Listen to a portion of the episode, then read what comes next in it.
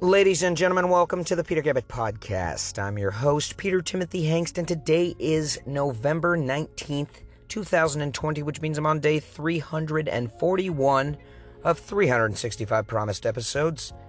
That brings you unedited, unscripted, improv, news, movies, music, sports, food, entertainment, and all things except politics.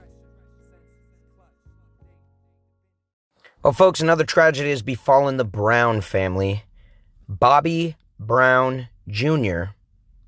has died at age 28, which means now Bobby Brown, Bobby Brown Sr., has lost two children in a very short time span, one being his 22 year old daughter, Bobbi Kristina, who was found unconscious in a bathtub having overdosed on cocaine and a mix of other drugs, and was left on life support for several months before she passed away in 2015. Similar to the way her mother died, Whitney Houston, also known as Witless, was found dead after an overdose in her bathtub, and now Bobby Brown Jr. was found dead in his house we haven't heard anything about a bathtub yet, but I suspect some sort of foul play occurred considering he was very young at the age of 28. That's, you know, natural causes most likely were not the reason behind this, which means Bobby Brown has just dealt with so much heartache in his life. His family, anyone attached to him in any way, has a very high possibility of being on cocaine or crack or something that will kill them. And I would say just stay away from it. You know, what a tragedy. Rest in peace, good sir. Rest in peace.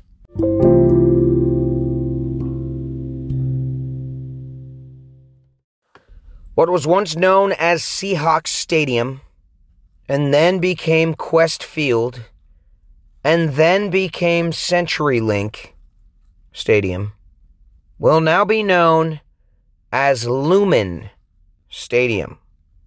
Yes, once again, the Seahawks' home stadium in Seattle has changed its name because of a name change occurring within the company that owns the rights itself. Now, long ago, it was just called Seahawks Stadium. But then a company came around and purchased the rights to the name. Big time cable or digital telecommunications company, Qwest, who then got purchased by CenturyLink, a company that was a little bit bigger and was willing to pay a hefty amount for the rights to the name. Now, the same company that owns CenturyLink is simply changing their name to Lumen, which they may as well go all across the board, and anything they own that has the CenturyLink name attached to it should be changed up too, and that includes CenturyLink Field. So from now on, starting this Thursday, that's today, against the Arizona Cardinals, the Seahawks will be playing at Lumen Field. I will be watching that game, and I do not give a crap what they call the stadium, the field, anything. I simply need a Seahawks W against the AZ Cardinals, who I cannot stand. Go Seahawks! Yay! Now, folks, as we speak, Bitcoin has reached around $18,000 per token. That is ridiculous.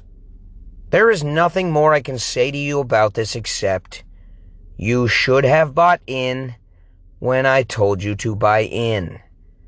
You would have so much money now if you simply bought Bitcoin earlier this year when it was less than $10,000. In early March, Bitcoin was at 3,000 and something. So just consider this. You buy three Bitcoins at 3,000 and pay $9,000. Then it goes up to 18,000 and your $9,000 has turned into $54,000 in six months. No, in seven or eight months. Doesn't really matter. In less than a year. In less than one year, you make $40,000 off your investment. That's what you need to be doing. Listen to me when I tell you cryptocurrency is the way of the future. Decentralized money transactions that is not real money because it's fiat currency, but it doesn't matter. Decentralized cryptocurrency exchanges is the way of the future. It is not controlled by a bank. It is not controlled by one individual or the government. It is simply an open source ability for you to make a ton of loot. And hey, you know what? Without people all agreeing that Bitcoin's worth money, it would be worth nothing. It has no, nothing to back it up. It has no government backing. It has no gold or silver behind it. It's just that everyone knows it should be worth something. So we all agree. And now somehow it's $18,000 per coin. So if you haven't bought in yet, maybe now's not the time because with it being at almost an all time high, there's a chance that it may dip shortly after that. You know, buyers fear. People bought too much. They're waiting for it to, to break the bubble, to go too far, and then they're going to pull back a little bit. When the pullback occurs, then you buy in again, or for the first time if you never listened to me originally, and wait for it to keep rising. It's not going to stop. It started at one penny in 2009. It's 18,000 per coin now. So I don't see anything proving to me that it's going to be worth less in a year from now or in five years. So start buying in and start making money. If you don't have that much money, I don't. I don't have I don't have eighteen thousand dollars. I'm not buying a Bitcoin. I don't have enough for a Bitcoin. Then buy some alternative coins. There's all sorts of altcoins out there. I have like 20 of them, and I've made money off all of them. In fact, most alternative coins seem to be rising as Bitcoin rises. So if you think I'm just crazy and I'm making this all up, download the Coinbase app. I'm not a spokesman for them. I don't work for them. I'm not getting paid for this. I'm just telling you to do something that could make you money. Because I love you and you listen to the Peter Gabbett podcast, which means you've contributed to my life in some way. Not monetarily, but just listening gives me hope that I can do something in my life other than the work I do and instead do podcasts as a professional career. That would be great. And I'm telling you, in return for that, how to get rich. So do it.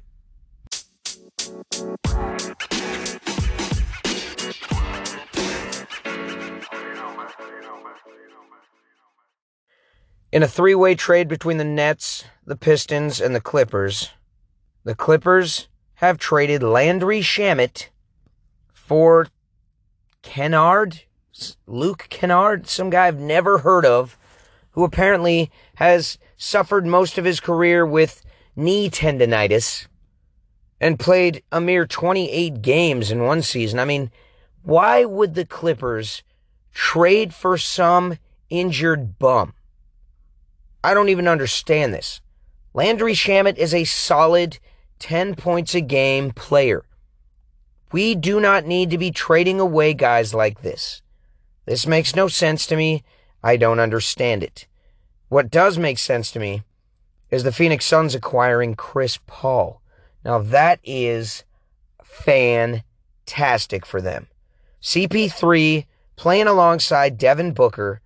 The Suns will be fantastic this year, I promise you. Now maybe they, they just might barely make the playoffs and they might not make it past the first round. But even still, that will be exciting and fun to watch with the combination of CP3 and Devin Booker. In other NBA news, James Harden turned down a mega, massive, what would have been biggest contract in NBA history with the Houston Rockets in order to hold out in hopes that he will be signed over in New York to the Brooklyn Nets with his old pal Kevin Durant. I mean, just imagine James Harden and Kevin Durant back together again. Just balling uncontrollably in a way that we've never before seen. I mean, when Harden and Westbrook and Durant played together on OKC, Westbrook thought he was the leader of the team. Harden was kind of a background three point shooter. He stayed quiet. He wasn't the 50 points a game sometimes. Amazing, just explosive player that the Houston Rockets know him to be. And I believe put him back with Kevin Durant after these years of them just getting better and better. And the Brooklyn Nets will absolutely be solid contenders in the East for the Eastern Conference Championship. Other than that, we're looking at the West Coast suffering another major blow with the Golden State Warriors possibly once again losing Klay Thompson before he ever came back. He apparently hurt his right leg after just missing an entire season with a torn ACL. Now we know Steph Curry's supposed to be coming back. So at least with Steph Curry, the Warriors could make the playoffs. The guy's so amazing. I believe put him single-handedly on any team and they're they're able to make the playoffs.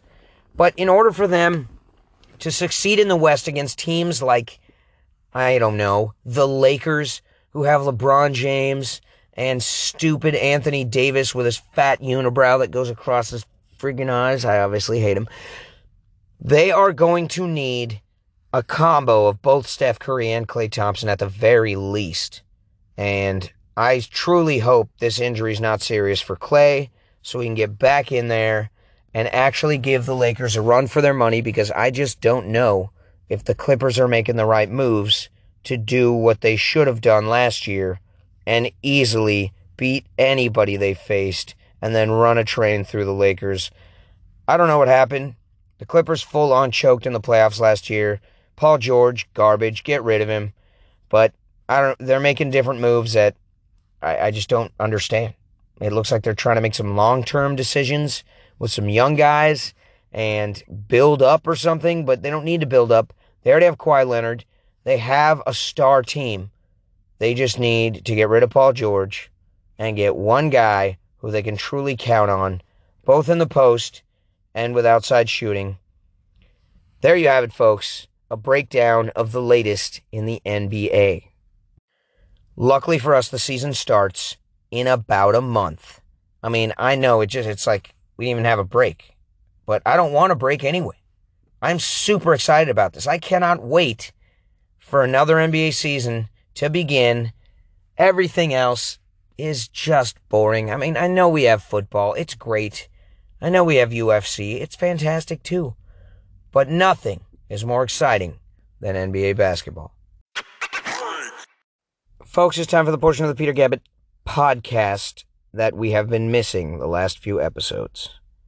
And you're going to miss it again. Because I've had a request from a fan to do another list, this time of the 10 best sandwiches. I'm a food guy. I am the ultimate foodie in such a way that, you know, if it's a sloppy, greasy, hearty, full meal in some middle of nowhere, country style cooking restaurant, I'm to love it. But if it's a hoity toity, yuppie, upper class, like painted onto a plate, 17 different forms of garnish, type meal, I might love that too. So my foodie spectrum goes across all boards. I'm I'm down to eat anything. I just don't eat prepackaged, preservative packed, canned goods or things in a bag. As much as possible, I try to avoid this stuff. But when it comes to sandwiches, I am a low down, classic, American 90s sandwich lover, and I have a list for you of the 10 best sandwiches, in my opinion, and I think we will agree on most of these. I'm going to start with number 10, like I always do. A Reuben, folks. A pastrami or corned beef, doesn't matter which one, they're both great. Reuben. Nothing is better to me than pastrami, thinly sliced on any bread, really. Rye bread, it's not my favorite bread. I don't I don't love rye bread. It goes really well on a Reuben. It just does. It's got almost a little spice to it from the rye. It goes good with a Reuben sandwich. They chose the right bread for that. I, I assure you that. Swiss cheese on there. Yes, please. Either Thousand Island or Russian dressing. Russian, traditional. Thousand Island, fine. I'll accept it. And sauerkraut. It's got to be sauerkraut. There is no Reuben sandwich without sauerkraut. Now, I'm German, so I love sauerkraut. And I just recently learned it's basically cabbage that's sat and fermented with just salt. Yeah, you add salt to cabbage, draws out the liquid, sits in its own liquid, ferments, and becomes sauerkraut. Number nine on the list of best sandwiches lobster roll or po, po boy. I never say it right. Po boy, po boy, po, poi. Doesn't really matter. Lobster roll is one of my favorite things to eat in the world. It's just a very rare thing to find. People aren't just rolling around with fresh lobster. Doesn't make sense. Lobster's expensive. It doesn't keep well. And, you know, not a lot of people want to buy a sandwich for 12 bucks. But I totally will if it has some delicious fresh lobster, whatever mix of mayonnaise based, just delicious sauce you want to mix the lobster in. It, it doesn't even matter to me. It can just be lobster, to be honest. But, you know, it usually has a little bit of citrus in there too. And that's all you need in life to enjoy a delicious lobster roll or po' boy sandwich. Number eight on the list of best sandwiches, according to me, a gyro. Now, I don't know why this is called a sandwich. To me, it's more of a wrap or a pita scenario. I don't really know how to describe it. But it's got the soft, pillowy, delicious pita bread and it's filled if it's if it's done right it's greek lamb sitting on a spigot spinning around all day getting crispy on the edges and staying soft in the middle with so much flavor in it and tzatziki sauce and usually red onion but i can't do it it's just too harsh it kills me lettuce tomato feta cheese I mean, yes, please. I feel like stopping what I'm doing right now and going to find a gyro. This is making me really hungry. Coming in at number seven on the 10 best sandwiches list a hot turkey open faced or Thanksgiving leftovers turkey sandwich. You can't beat a turkey sandwich, folks. Come on. Turkey on bread is awesome. It just is. The open face style, I love it. Usually has gravy. You know, you eat it with a fork and knife, but it's still a sandwich or a Thanksgiving leftover sandwich, put a little of the stuffing in there too. You know, or dip a piece of bread in gravy and put it in the center and call it the moist maker like Ross Geller on Friends. Either way, hot turkey or Thanksgiving leftover sandwich wins number seven spot. Coming in at number six on the 10 best sandwiches list, a French dip. Delicious, thinly sliced ribeye sitting on a hoagie roll with Swiss cheese. Sometimes people put a little bit of sauce on there of some kind, whether it's a mayonnaise based sauce or if it has a little bit of horseradish smear on there, that goes good. But it's all about the au jus, folks. If the au jus is salty, beefy, hearty, and warm, then you cannot beat a French dip. I will massacre a French dip in minutes if it's if it's done right. Number five on the list of 10 best sandwiches. This is a classic sandwich. You might judge me for this. You might think it's not good enough to be on this list. A BLT. I'm sorry, but I grew up eating BLTs, which is why I have really high cholesterol. Bacon on a sandwich makes any sandwich superior to all others. A BLT is where it's at. I absolutely, I could smash a BLT anytime, any place. White bread, yep. I don't even usually eat just plain old white bread. But if it's a BLT, I gotta have it on white bread. The mayonnaise, I do it. The lettuce, I do it. The tomato, I don't need it. But it is an integral part of the sandwich for the most part. BLT number five. Coming in at number four on the 10 best sandwiches list. A grilled cheese sandwich. Seems very elementary. Seems like something a kid would say if he had a 10 best sandwiches list. But if you do a grilled cheese right, it will be amazing. Add some ham.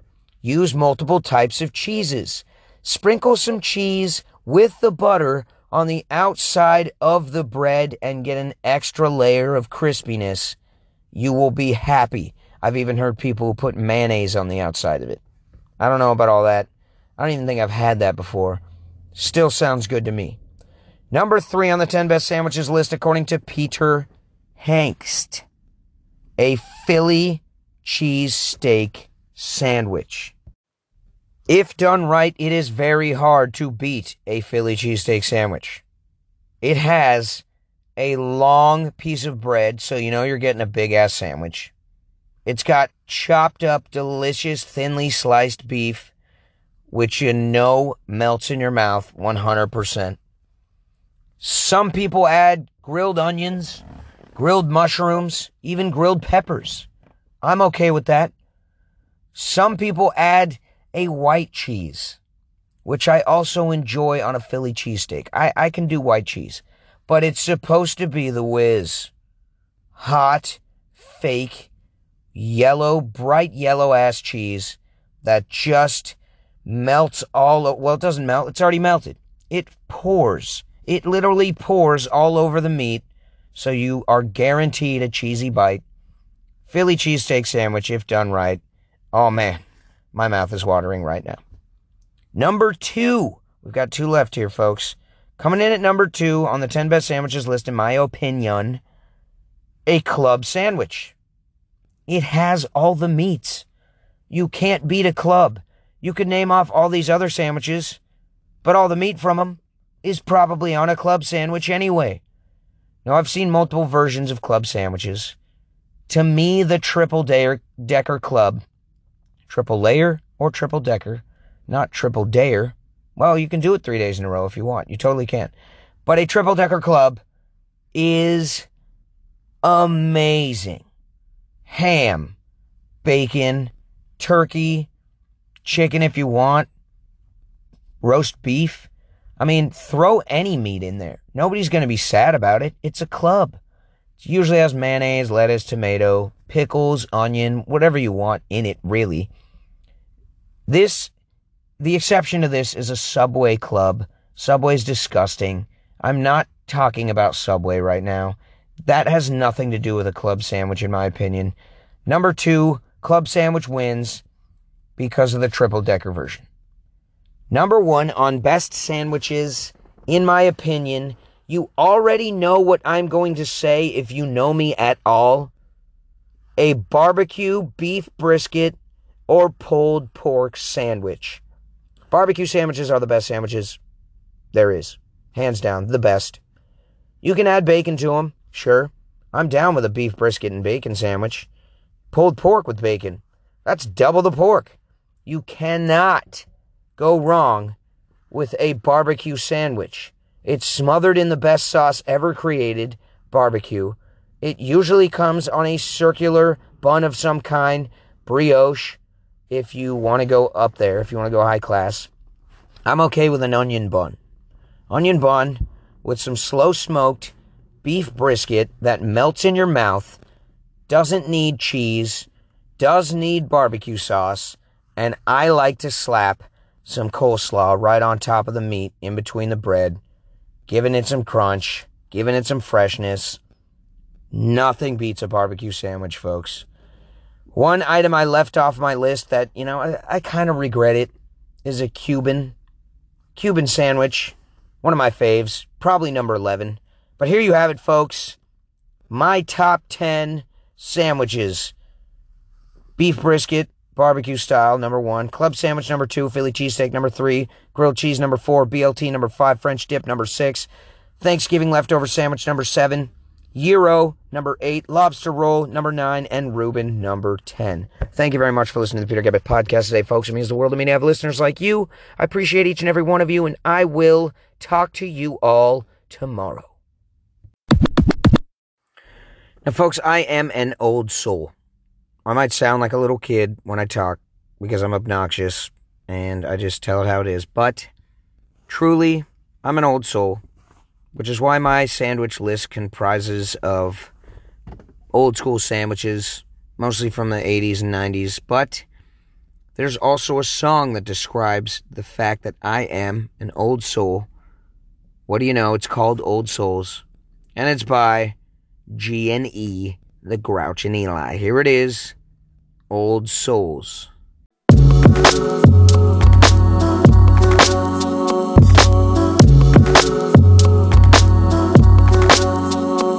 I know this place, been here before, deja vu. Energy source, vortexes, Texacos too. Revisiting, yet so new. You ain't gotta explain to me. I use my ears to see and the rain to breathe. Amphibious, ambidextrous. I am the wittiest, can't impress me with. Mere mortal portals, take a look at my mind, what force I'll scorch you. Scalding, I'm balding, that don't mean I'm finished, just to almost know all things. Draw strings, keep the cat in the bag, what's it all mean? Let it out right now. Told you at the lake, release, that's how. I'm an old soul. I'm an old soul. I'm an old soul.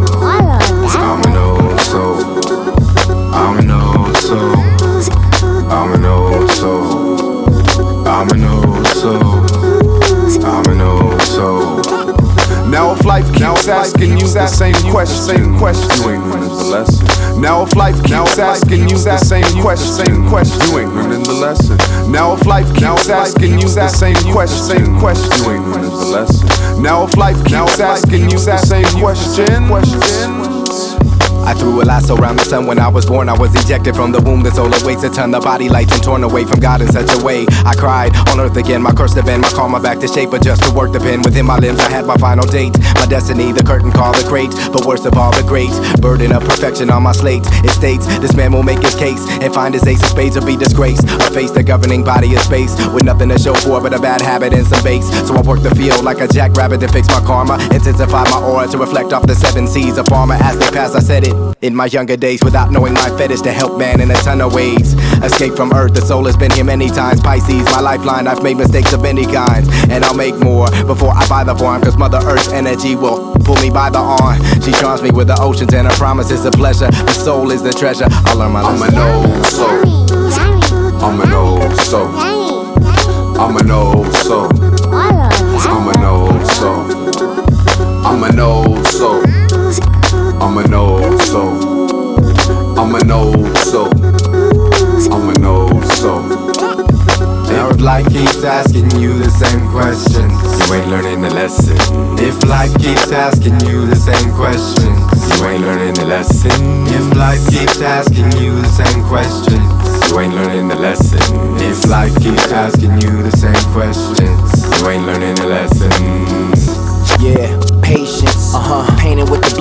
Ancients. Yeah. Before we was forced on a slave ship to build a nation, this soul was plated in gold, claiming the throne. 500 years and still ain't been home. And I ain't been home. I found my lineage in a song. Long play, listening to memories all day. Blown. Asked the brother how could he sell his soul. He said, Easy. What you hone, you don't own. The knowledge you speak has been told. Loops. Life keeps repeating these notes. I see major. Somebody said they need paper to eat, but a man shouldn't eat off bread alone. I'm heading home. Sooner or later, the creator will call, and I ain't about to be playing the wall. Facing my wrongs, Godspeed as I pace to the law. Wondering if I should say grace or be making salah. Somebody said I got an old soul. I'm just trying to figure out my role before the doors close.